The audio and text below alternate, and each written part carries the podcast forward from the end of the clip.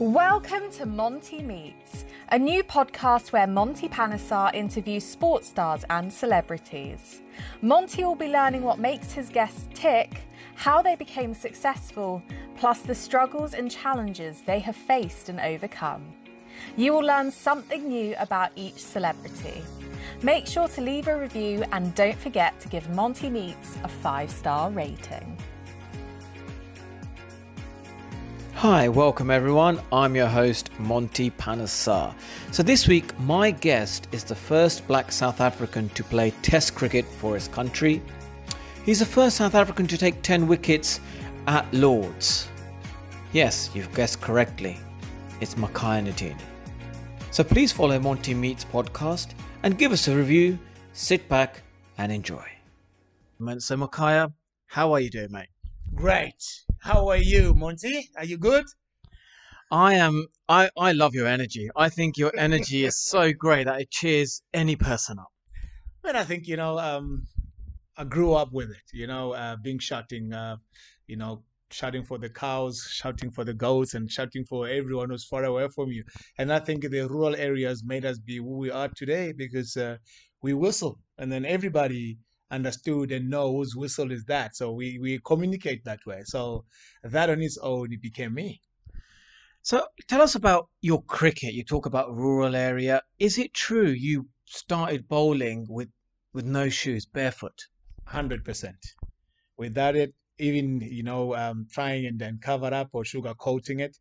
Yes, as a rural boy, you had only one pair for the school and for everything. So that was your black shoes you know, uh, cricket came across, and then they really think or thought that I could be um, one of the, uh, you know, upcoming, you know, uh, a young kid from the rural areas, especially from the development side of things, especially at that time where they were trying to find black cricketers, you know, to start playing cricket. So I was so fortunate that I was part of that, you know, uh, being uh, sported in, a, in, a, in in my village, you know. So when they had to call us to come and, and do the training and then they found out that we there's so much that is needed to be done from us because we don't have anything no clothes no um, shoes no equipment absolutely nothing. We only carry our plastic bags. That was that was the, the start of uh, of everything. So i had to go and borrow shoes from one of the coaches and then he had one pair that was broken as well. So i had to put uh, wires around it so that it can um, being attached to a normal shoe. But starting off it, you know, the the same pair of shoes was keep on talking in front of me every time I lift my my foot up. You know that the bottom shoe stays behind. You know, so um, that was my start of uh, of a cricket career. So let's start, you know, with your childhood. You know, you obviously had a very sort of maybe sort of a modest upbringing compared to other people. How difficult was it for a black person to live in South Africa during your time? No, it was it was not difficult to be honest with you because uh, if you remember, we were used uh, on what we have. We never look ahead or trying to compete with the neighbors because the neighbors were the same.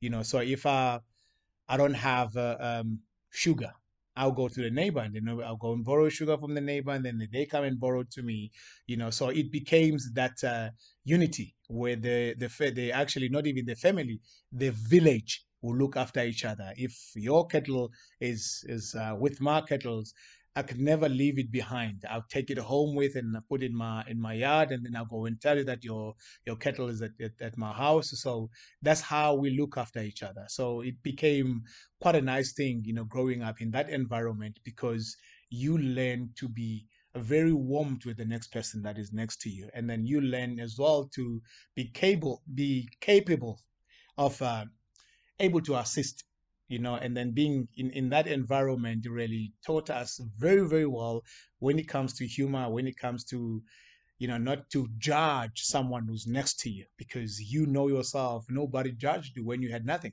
So why, when you all of a sudden you become a better person, you start judging other?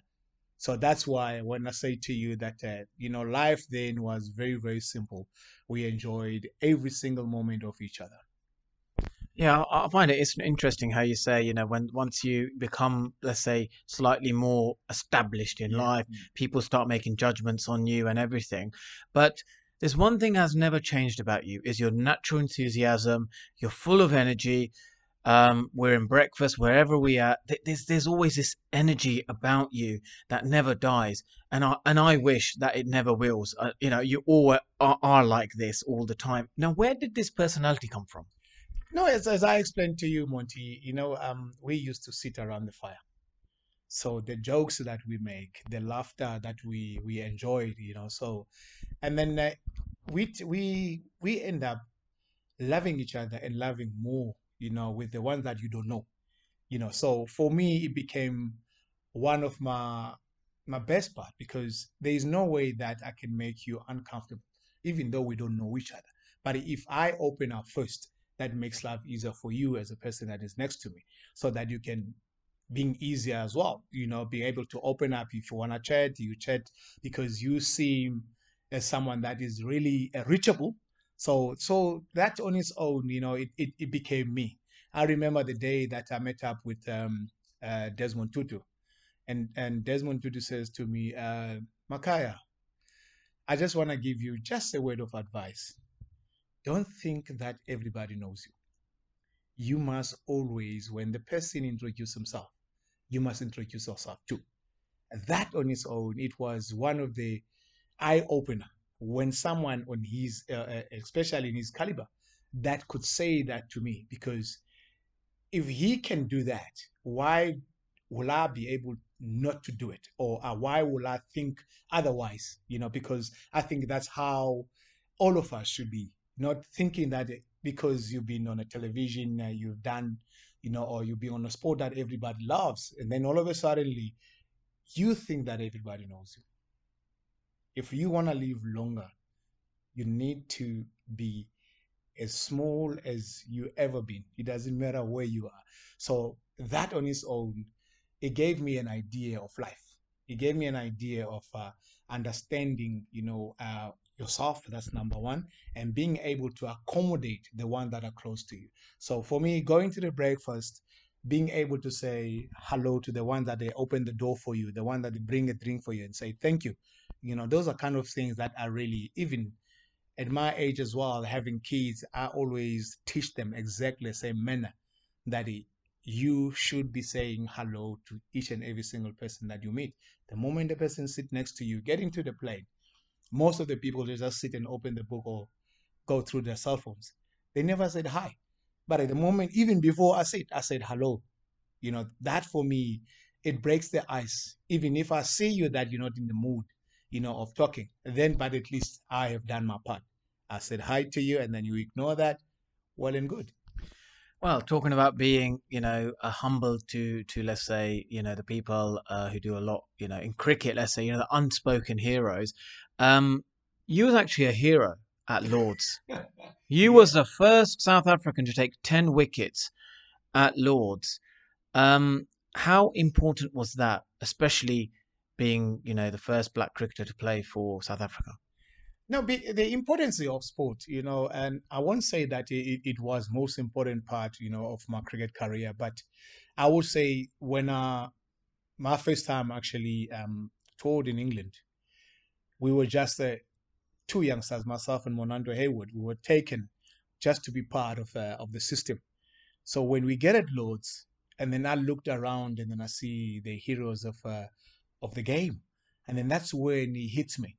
And then the worst, then you come to the bowler's point of view, and then I look at that top ten that they've taken ten wickets at Lords, and then I, I saw my favorite, you know, player Malcolm Marshall, and then I look all around and said, There's no South African here. And then I said to one of the coaches, I said, If I come back here in the next four years, this is where I'm gonna leave my name. And then everybody looks at me and says, Are you serious? And says, If I come here in the next four years, I'm gonna leave my name here. They didn't believe it. So when I got selected four years later, going back to England, and then one guy came to me and says, You remember you said four years ago? And then I said, Absolutely. I am ready for that. You know, this it, it has been a dream, you know, that I've been waiting for, and then he came through. So was it the groundsman or was it the waiter that you told at the time? You know, same same guy. The the not even the waiter, the room attendant. You know, we had, we had a beautiful guy there. I just forgot his name. Man, he looks after us. You know, he was a guy as well when I took my first fifer. The moment I left the field, getting to the changing room, my name has already been written on the other side. And then he had a, another one that is pointing to the other one and says, the next innings, we need you on the other side. And then he, he was running up and down because he remembered. Yeah. He remembered when I said, you know, in the next four years, this is where I will be. Not saying this is where I want to be. This is where I will be.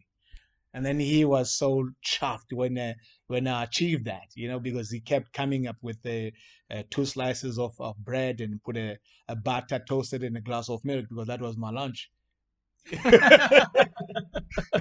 well, very simple, you know, very simple ways. Back home, like like in your village. But did you keep uh, your special lucky charm, your cow dung, in, in, in your kit, kit Yes. bag? Yes. Uh, how did you know that? Who Well, told you that? I I know everything about you, Makhaya. Don't you worry. Monty. Yes, I, I thought that uh, nobody will ever expect it because if you remember, you know, um, growing up in the rural areas, you know, we used to wait for the cow to drop the dung and then we put our feet into it so that it can be warm. So we continue uh, doing that, you know, right through the, you know, the time of growing up. So uh, that on its own, it gave me an idea of I must always look back always look back all the time. If things are not going well, you know exactly what to do. If you achieve something, you know exactly what to do, you know. And then uh, I think that worked for me very, very well because I always say to my kids that you must always walk with the concrete feet. The reason why I say concrete feet because they keep you grounded. You don't see yourself flying on top of the others. That's where your life then will be so stable in a way that you can never be high, you can never be low, you're always on the same level. Grounded is something else. You know, I think we always we always are mistaken within the being grounded. You know, uh, as I said to you, walk with your concrete feet. You know, and then I think, as I say, concrete feet because you can never overstep. You always make sure that your feet are next to each other because you need that stability from from your legs so that's exactly you know uh, what i did when i started the cri- my cricket career getting famous as the people say. But all of that how did i overcome it? I said to myself cricket is my job. If i don't take cricket as eight hours then i'm missing the point. And then i will never be able to perform today tomorrow and the day after. Because if you think clearly people that they go to work, they leave home at uh, seven o'clock, getting started work at eight, coming back at home at uh, half past five. Ne? So then, if I can treat cricket exactly as that, then I won't be sleeping. Wake up, go for my run, come back, go for my training. Before I go to bed, I go back again to the gym. So that became my norm. You know, running 5Ks or 15Ks at the end of the day, it was not a joke. It was something that it, it has to finish the eight hours you know so that it created the whole environment of understanding how hard it is to the people that they go and sit in offices for eight hours and then at the same time they get paid less than us. But for me to be grounded as we said walking around with the concrete feet i had to have the mentality of eight hours in my in my in my mind and says this job is a job that feed my kids the job that makes me have a roof over my head.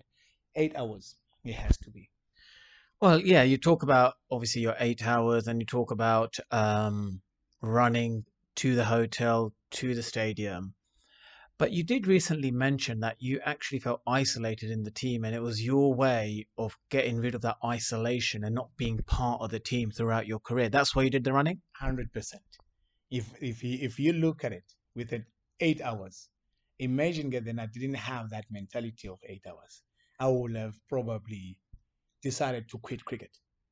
You know, because if you look at how hard it is from the environment of companies, it's the same thing with an environment of sport uh, sportsmanship. That on its own, you get judged by your small mistakes but as a person who wants to achieve more you tend to make sure that that does not block you you find a way you know to run away from other things but still being part of the system but if you want to be successful from your office you have to either you stay extra hour because you know that you've been judged. You know that you are not comfortable because everybody looks at you. Every single mistake that you make is almost like they're hitting on you. Yeah, but you, said running was a way of getting yourself because you was ice. You wasn't part of the team This- throughout your this- career. This, this is that this is why I'm saying this to you, because when when you look when you look at the environment of the team, and then you find that you are not part of the team with the, either the discussions, every single thing that is not going well is always been pointed towards your direction. So if you walked inside the bus, the first thing that you look at is the person that is in front of you. It tells you that back you didn't perform very well and that's why we're in the stage that we're at. Ne? So for you to avoid those kind of things, you mustn't be where they are. You always find a way. Run around, go home and with your that's where it made me be stronger because by doing that it gives me an idea okay this is how i can be able to manage myself not being in an environment where that does not really wants you to be. Let me say uh, prime example. You you guys are having drinks and then you are not there ne? and then you could hear that the, the volume is high the moment you show your face the volume disappear what will you think I would think that I should not be there. Exactly my point. So then when you see those kind of things that coming, they actually happens over and over. When you come to the breakfast room, it's the same thing. If you get there first, there's no one who's gonna come and sit next to you. They're gonna go and sit in a in a separate corner. The other guy walks in, he sees you, he sees the other guy sitting on another corner. Instead of coming to you, go to the other guy. then that tells you something. So for you then if you're gonna if you you won't be able to read between the lines, that's when you're gonna be you're gonna find yourself on a on a on a position that you can never survive in that environment because you're gonna start bringing all of that to yourself, and then you start counting. Okay, that happened yesterday. It happens today. It's gonna happen tomorrow. So how you survive? Find a different direction.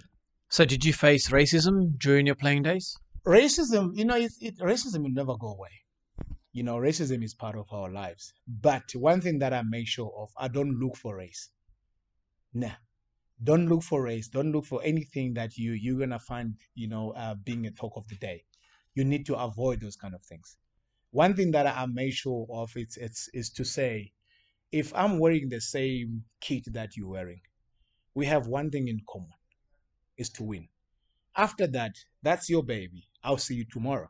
And then that worked perfectly for me. Because if you drop a catch for me, it's, it's okay. But you must understand two things. Within of doing that, you are not failing me, you're failing the team. So for you and the team to win, you need to catch whatever that I do. As a bowler, you need to make sure if the ball comes to you, you catch it. So then the team environment is very good. And then we winning games. Yeah, but um, that's you know sounds very sort of in a harmonious way. It sounds you know in an ideal world that's great. You wear the same shirt and we all play together. Yeah. But you playing hundred Test matches, you played hundred and one, but Not getting to 400. That's true. You never got to four hundred, but you never you never got a. A, a, An injury. a, a remembrance, you know, Yeah. last final farewell test match, a nice little ceremony. You never got acknowledged. That never got acknowledged. you know when you when you when you're talking about being um you know, uh, getting an, an uh, acknowledgement i look at uh, pollock pollock was acknowledged i look at uh, Kallis Kallis wa- was acknowledged. I look at uh, uh who else was there the time i was there? Who um other guys probably they you know they get there a little bit okay vernon Philander got to acknowledge and all of those guys you know being put in their shoulders walking around the field and all of that. I didn't get it. The question it still goes around and then everybody still asks me the same question why?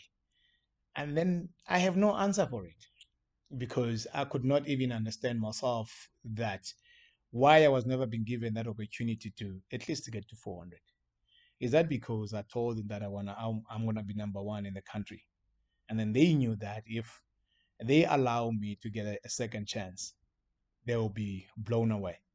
because I'll be making sure that I break the record of the guy that is in front of me. And then making sure that whoever that chase me, he has to have lot of years to do that because my aim was to get to 500 within no time. Because Pollock was one, and then 500 was the next target. But the moment they knew that that's what I want to do, they make sure that one game that I failed against England, in that case, I did not fail. The whole team failed because in Durban, we were bowled out twice without even getting to the score of England that is uh, put on the table. But going to Cape Town, I was the only one who was kicked out of the team. Look at that.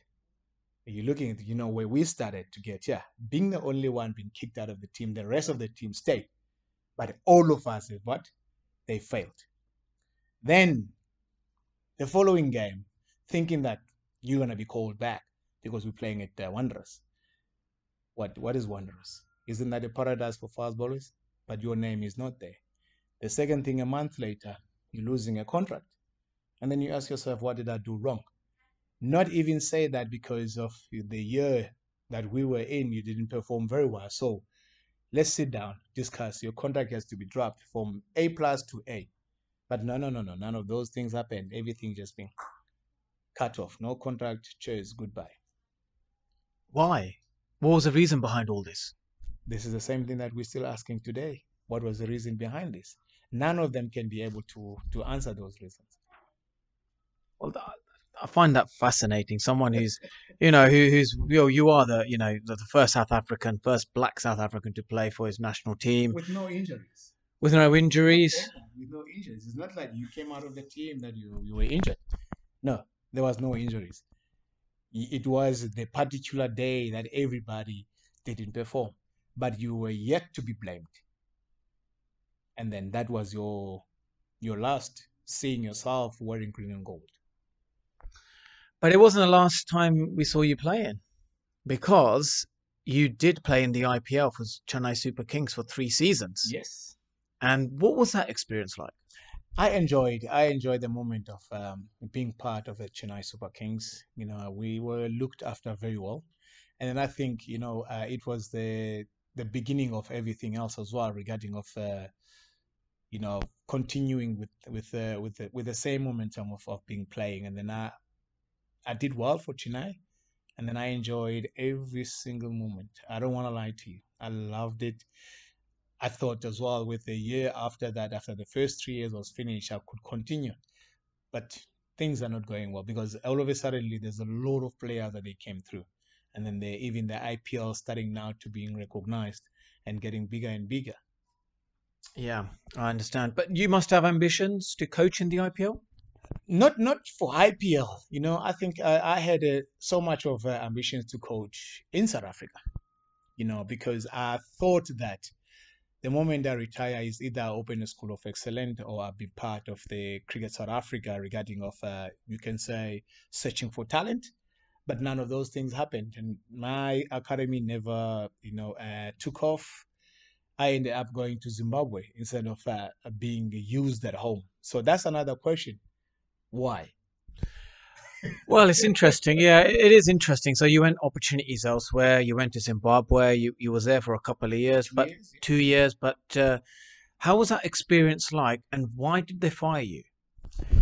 I think I think uh, if if I if I can um, really put up up front, you know, um, according what I've heard from the MD of Zimbabwe, the MD of Zimbabwe is a new bloke from Pakistan, and then he just took a job, and then uh, as he think I was thinking that he's um, he's trying to get to know everybody. I get called in as as part of the coaching system. Uh, uh, system. He says two things and says um, some of the players they are not enjoying the style of coaching, and then they are not enjoying you. And then my question is, I've been here for two years. I started the first year in Zimbabwe where there was absolutely nothing. You know, we groomed the players, we brought the the love of the game, and then we started winning. And then I became a caretaker. We played India, we played New Zealand, we started doing well. And then a history take over. And then all of a sudden, some of the players they are not enjoying me. And then who are those players that are enjoying me? They never said it. And then I went and asked the players because I'm an outspoken person. And then I called them in and says, guys, I just came back from the MD's uh, office and, and the MD says, uh, you guys don't like me. So who are those players? They actually don't like me. Nobody says anything. Nobody knew what's going on. You know, so the next thing, I'll go home because uh, Zimbabwe end up playing the pink um, test match in South Africa. And then that was just before Christmas. So I didn't go back to Zimbabwe. As about to go back to Zimbabwe because it's a new year, I'm receiving a call from the MD. And then the MD is actually watching a test match in Cape Town at that time when he calls me and says, No, you don't have to go back to Zimbabwe. You know, the, your contract is not going to be renewed. And then um, let, let me, I must wait until the team leaves for the next tour. So then I can go and, and fetch my stuff. And then I said, Why do I have to wait? I'm being fired. Or I'm being told that my contract is not going to be renewed. Why do I have to wait for the team to leave so then I can go back to to collect my stuff. What's what's the story? He couldn't say anything after that. So I had no idea who was behind all of that. But okay, as we say that life goes on. I said, okay, thank you very much. I appreciate it. But just you to know that um, I had an absolutely great time in Zimbabwe and then I enjoyed every single moment. If there's any opportunity to go back to Zimbabwe, man, I'll pick my bag and go. But you still have ambitions to coach. Oh yeah, without uh, a doubt. And um, but you believe that um, the new well, managing director of South African cricket, Graeme Smith, he doesn't like stubborn people, and apparently he thinks you're stubborn, or you think you're you're, you're a stubborn person. As long as he's under that role, do you think you will ever get the opportunity to be a fast bowling coach for South Africa? The honest truth is is absolutely no. Yeah, I don't think that he, he he actually enjoys someone who can be honest with him and stand up for him and say, this is how we should be going. So by look at all of those things, I think he loves to be in control, not to be um, actually being told what what needs to be done. You know, so that's that's one of, of, of the other things that I think he really between the two of us, you know, he mentioned as well that um, he, he can't control me. You know, so I'm difficult to be controlled if we can put it in a nice way you know, but that's me. What I see is wrong. You know, I'm allowed to say it. Because at the same time, you know, uh, if you're going to give me the team and said, okay, I want you to look after these guys, I must have a say as well when it comes to the selection. You can't just select the team and then I, you cannot even um, pass me and say, okay, who are the uh, the bowlers that you have you think they are fit for particular game then I can give them the list and say, no, you choose between these ones. I'm happy any one of these ones. Then why get then should I be part of, of the system if you cannot be able to work with me or communicate with me? If you say I can I'm, I'm a difficult person to you know to, to work with. So without even you finding out why am I difficult? Well, some people in leadership positions like the control because then at least they can manage each step and what's going on. And do you would you say that even though your personality is so good, you're full of energy and it's you know lovely to be around, sometimes it can be your downfall? No, I don't think your your your your ability can never be your downfall because you're in control of everything that you do yourself because you believe this is the reason why you actually being involved in a certain environment because of your energy. And then that energy is actually you it forces you to demand the results to the one that you are working with. Well yeah I, I, that's what that's what i believe. I believe that you know um, if it's not with south african cricket it could be somewhere else where your energy fits into that yeah, you know group of players. Yeah. absolutely. So let's talk about pat Symcox because he criticized players for taking the knee during the black lives matter what are your thoughts on this I think that's that's a, a bias, you know, um, a way to do it. You know, I think you know most of us we never been in a position of understanding the reason. We jumped into things and and and starting pointing fingers instead of saying, okay, what are we trying to achieve here? You know, yes, Black Lives Matters without a doubt. All lives matters in any case. you know. But the the reason of all of that, I think he, he made a, sense to all of us and says we haven't met as a team, but when we're meeting, I will lay this to the team. So it has to be the team decision what needs to be done. It was not him himself. He never said that I support Black Lives Matters. Ne? But for the sake now, all of a sudden, he jumps into that, whereby he's not even part of uh, the setup. He's not even part of uh, any, you know, uh, I would say provincial, and he's, he's, a, he's an outsider. Why then does he jump into something that is not involved into it? That's why I'm asking you the question. Why why is he saying something like this when we all know it's a movement to fight equal opportunity for all races? So that that tells you straight away that we even ourselves, you know, even the the, the, time that we have survived, they were not happy.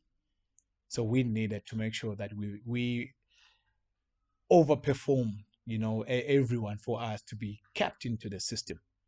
So to be able to see ourselves and regarding of them, there was no doubt for us to be selected because we are equal. So fighting for the the equality of uh, of of everybody, you know, it's a, it's a it's something that I think they they are way behind of it, not understanding that their time is finished.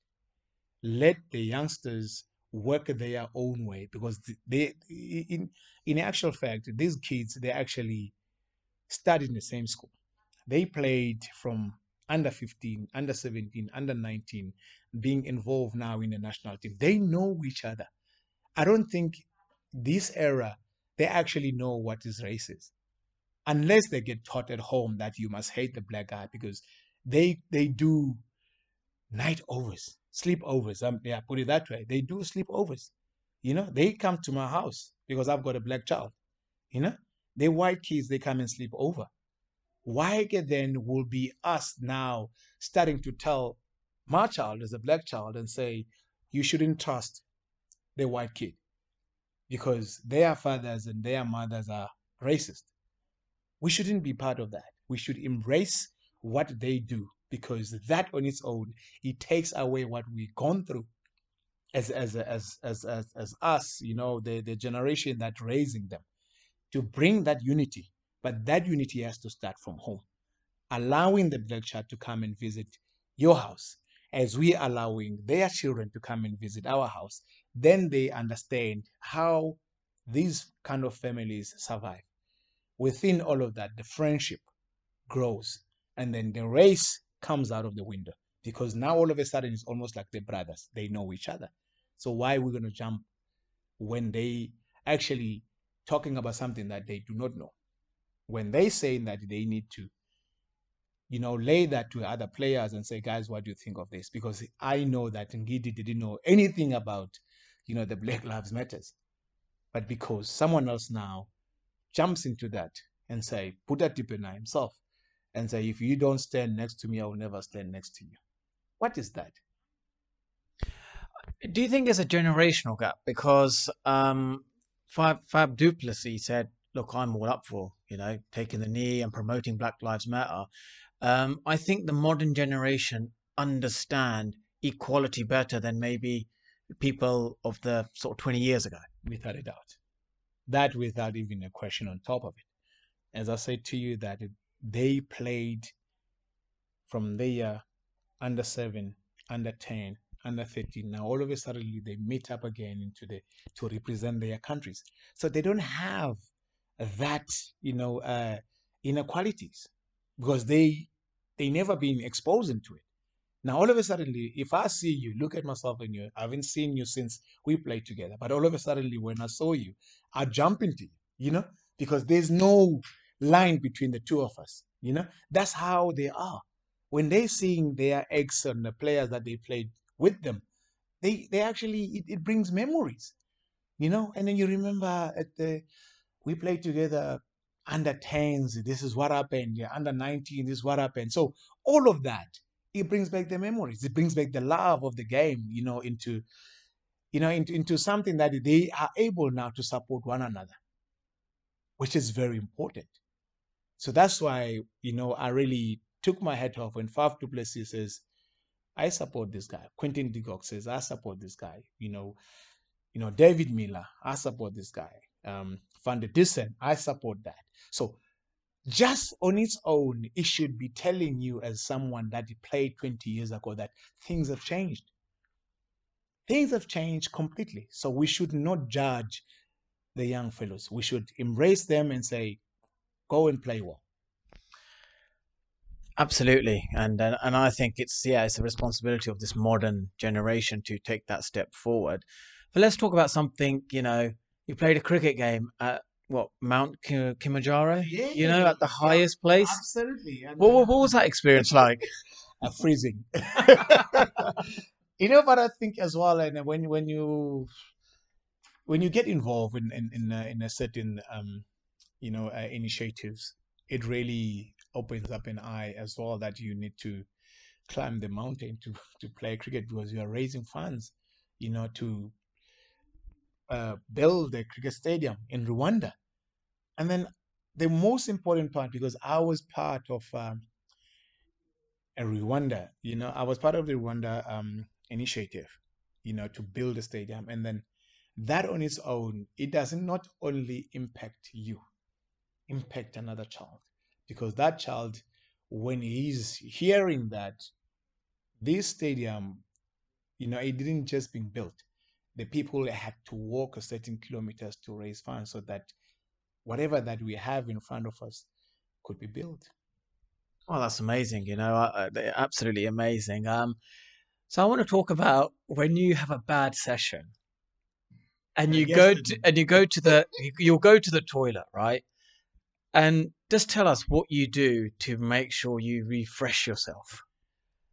No, you know, sometimes when you have a, Let's let's say a bad session, you know, bad sessions are something that um, you know, uh, I always say to myself, I have number of opportunity to reverse whatever that happened. Well, didn't you didn't you put like? Is it true you put urine over your face? I didn't want to say that. no, it's it's uh, you know some sometimes you know when people look at you they don't know what you do you know just to Yeah. motivate yourself. So um, I remember that you know um I just forgot the guy that when he walks in I was actually you know uh, urinating my my hand Yes. and then I I just throw it over me and then put it on my on my shoulder and then he looks at me and said, "What the hell are you doing?" I said, "At home, when you ride horses, this is what we do." You know, because we know that the other people they're using the sangomas and everything. So by doing this, the muti can never hit you. You know, because you are cleansing yourself with the same uh whatever that comes out of your own body so that you you actually you'll be more protected uh, protected than anyone else that is cutting himself and putting something in in in, in their bodies because you're using your own um medicine. Because if you have a stomach ache that's what we do. As a as, as a rural boy staying in the in the farms and and look after the cattle there's no medicine there you make your own medicine while you're there so by doing that it actually refreshes me, you know, uh, from the inside and then understanding also this is how I can be able to calm myself down. Well, that's fascinating because no, honestly, that is because um, you know, cow dung was always in your kit bag as a lucky charm. Yeah. This was one of your methods to, you know, get some Urinate yourself. yeah positive energy, Yeah. which is obviously brilliant. Um, so if you had to have four people to take with you for dinner, who would that be? Four people to take for dinner. Does include my family or the outside of the family. Well, it depends. Um, if your wife will be happy, who, who you No, take with wife, you? My wife, she's she's a very free spirit. You know, if you say, okay, take four people, because I'm I'm actually being with them uh, every day, and um, in and out day and night. So they forever having a dinner with me. now I had, I had to think um very very um wisely. If I take four people, are those people um they will have an impact in my life, or are those people they've made impact in my life? I have four people. One will be Desmond Tutu. Two will be the late um, Khaya Majola. Three, I would say Dr. Ali Bacher. And then if he has to be four, then he has to be Greg Hayes. Oh, that's an amazing selection. But why why did you choose them? Desmond Tutu, Nelson Mandela, both of them are, uh, are in the same category. You get Dr. Ali Bacher and you get um, Khaya Majola. They are the founders of us. These ones, they inspired us regarding of the apartheid. These two, they inspired us because of the the cricket environment.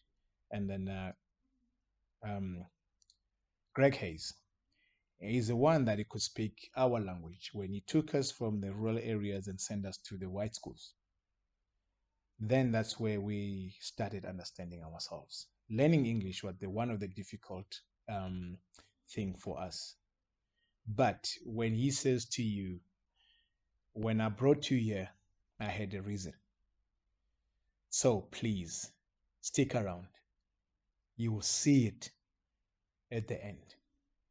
That on its own, when you listen to, or when those um, things play back into your mind, and then you look at yourself where you are, and then you start counting backwards and say, if I didn't listen to these guys, probably I'll be still in the rural areas. That's hit me because every time I go back to the rural areas, seeing my fellow brothers, it gives me a lot of thoughts because they don't survive as I have survived. They don't live the way that I live. They are in a poverty way. That the only thing that they do is either they sit in a pub the whole day. They've got absolutely nothing to do. As a person who comes from the same village and then being where I am today. And then it goes back and I say, play back the tape and then look at yourself and look at them. And then just imagine yourself. You didn't take those opportunities that you were given. Probably I will be living the same life that they are living. Come to Desmond Tutu. When Desmond Tutu says to you, never, never ever think that everybody knows you. You must always introduce yourself, regardless of us. Come to Nelson Mandela. When Tata Nelson Mandela says to you, go home and tell everyone at home that you are a star. And you're hearing these two things. Never underestimate people and thinking that they know you. Go home and tell everyone that you are a star cricketing wise, Khaya Majola, before he, he, he died, comes to me and he says, The world, oh, not say the world, the country depends on you. Now, he's not talking about the black people only, he's talking about the whole nation. It depends on you. Then put those things together. Those are three um, Dr. Ali Bacher. When Dr. Ali Bacher talks to you, he doesn't talk to you on the phone. brings you in and sit down with you so you can look at each other eye to eye. Whatever that you say, you can say it right in front of him. He became a father to us. Greg Hayes, if I had to add on him as well, because he was our funder. And then you have all of those guys that they actually made so much impact by just saying a word, not being there, you know, just by the passing of the word. And then all of a sudden, that on its own, it brings a, a second light, you know, to your darkness. Because everything that you do wrong, you always quickly refresh your memory and say, five people that they're looking at you and then they sees you as someone that you can carry the flag of this country just by playing the sport that everybody loves, which is the white dominant sport. And you're the only one that is among them. And that on its own, every time I look at the pictures that since I started 97, 98 until 2011, you can see that I was the only one that has the the African hair among the rest. And then as the year goes, you're starting to see the development of black cricketers coming through, coming through, coming through. And then now there is more than handful. But where does that start? It started by me being there and taking all the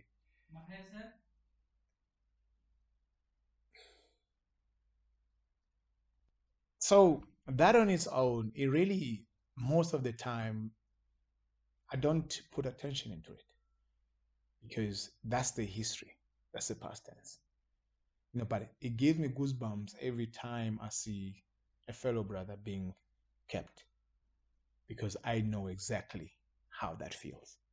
You know so that that's one of those things that i think those four including greg hayes. They have made uh, so much impact in my life just by the word of mouth. Not saying that they were there for you all the time when you need something they're the first one to put their hand up. No just by passing the message and then they move on and look for another another person or something else to do.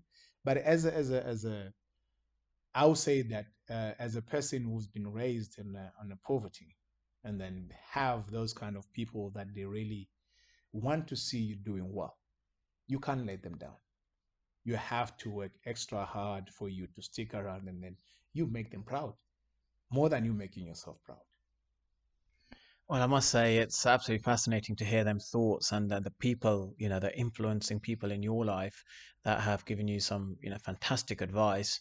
And you you are a role model for South African cricket. You are the role model not in cricket, but for black people in South Africa. What does the future hold for Makhaya Ntini? and monty i think you know sometimes we we tend to to think so far ahead of us not saying that we are not thinking but at the same time you need to reserve your thoughts but you know that you have it you have so much of uh, thoughts around you put them down but sometimes you find they it's a waste of time to put them down. You just have to take a day as it comes. Anything you know uh, for me that will come as um, one of my strongest point i'll jump into it. Supersport they've been very very good you know to me regarding of um, commentary. You know they look after us very well. You know they they do things that um, an ordinary company will never do it. You know uh, we just came out of covid. They didn't call us and say guys you're not going to be paid. You know they continue you know um, giving us the service that we didn't expect them to do so. Because most of the companies they lost people they've lost their jobs companies they've closed you know and then you find people now they're jobless. So i would definitely say this you know uh, the future is to see myself not only being um, an analyst only at home to go abroad being able to embrace the and, and, and grow the talent. You know i know that i've got knowledge that other people they might have not even thought of because the history of us and the history of um, you know the cricket that we played and then understanding the weaknesses and the strength you know of the players that they are actually playing today. And then you find that if they had to change there and there there and there they would have been they could be better cricketers you know. So that's where i think you know um, my future lies because i don't see myself coaching for south africa you know and then i don't see myself um, being able to be part of our provincial system. Because if you you know retired nine years ago but you haven't been even just a single training session. You know people to call us and say hey come and help us. But you are there. So that says something about you. That says something about the people that they surrounded you and the people that they are holding. You know um i would say the strawberries at the top because the strawberry is red and then it's quite nice to be eaten. If you want to eat it alone, you don't want anyone else who will have more knowledge than you to come through because you're gonna look bad because that person will be actually do your job because you can't do it. You know, so that's one of the things that I I really think that's a reason, you know, for them not to being able to use me. Well, I think I think you'll be used not in South Africa. I think you can be used as a global representative. You know, for your community and what you've done. I just wish you all the best. Uh, you know, for being um, so honest uh, with me on this podcast, and also I really wish that actually, um, you know, you are used more of a, a a figure in Africa, not just in South Africa.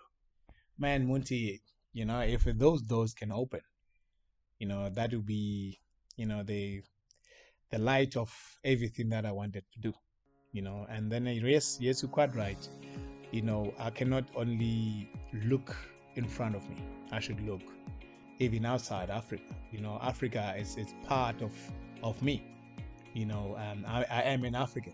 As Thabo Mbeki used to say and says uh, he's an African. So he's not just only him an African. I'm part of of the list of being an African. So I am definitely if any other countries could say come around man i'll pick my bag and go you know because that's that was one of my first you know um, thought that i want to give back. You know if you cannot be used in your own country other people will use you and then i'm definitely i will put down my foot and and make sure that everything that i do and then i leave them with it knowledge of um, of everything that I've, I've, I've learned right through my career and being able to to change lives, you know. And then uh, probably your broadcast will definitely change that. Well, absolutely. You know, I, I, I would just uh, like to say, you know, thank you so much for coming on the podcast, being so honest. You know, you are, you know, um, you know that first black cricketer to play for South Africa. I think you've got a lot of, you know, things to do for the community outside cricket, and we all look forward to seeing how the initiatives and the projects you get involved with to help to raise, you know, black people's equal opportunity around this world. Thank you very much. And then, yes, I am available. Thank you, Munti. Thank you. Well, thank you for listening to my second episode with Makhaya Ntini, who gave an honest account of what is it really like, you know, once you're out of the system, how difficult it is to get coaching roles. And gosh, every test match he ran to the hotel as a warm down, as a way to, you know, process how the day went. What an athlete, what a competitor. And now he has a very successful, you know, commentary career in South Africa, and I'm sure he'll be used for many other services, you know, because he is a true icon in South Africa. Well, next week we have when Jonty meets Monty. Yes, the worst fielder in Test cricket against the best. So stay tuned, and I look forward to seeing you all there.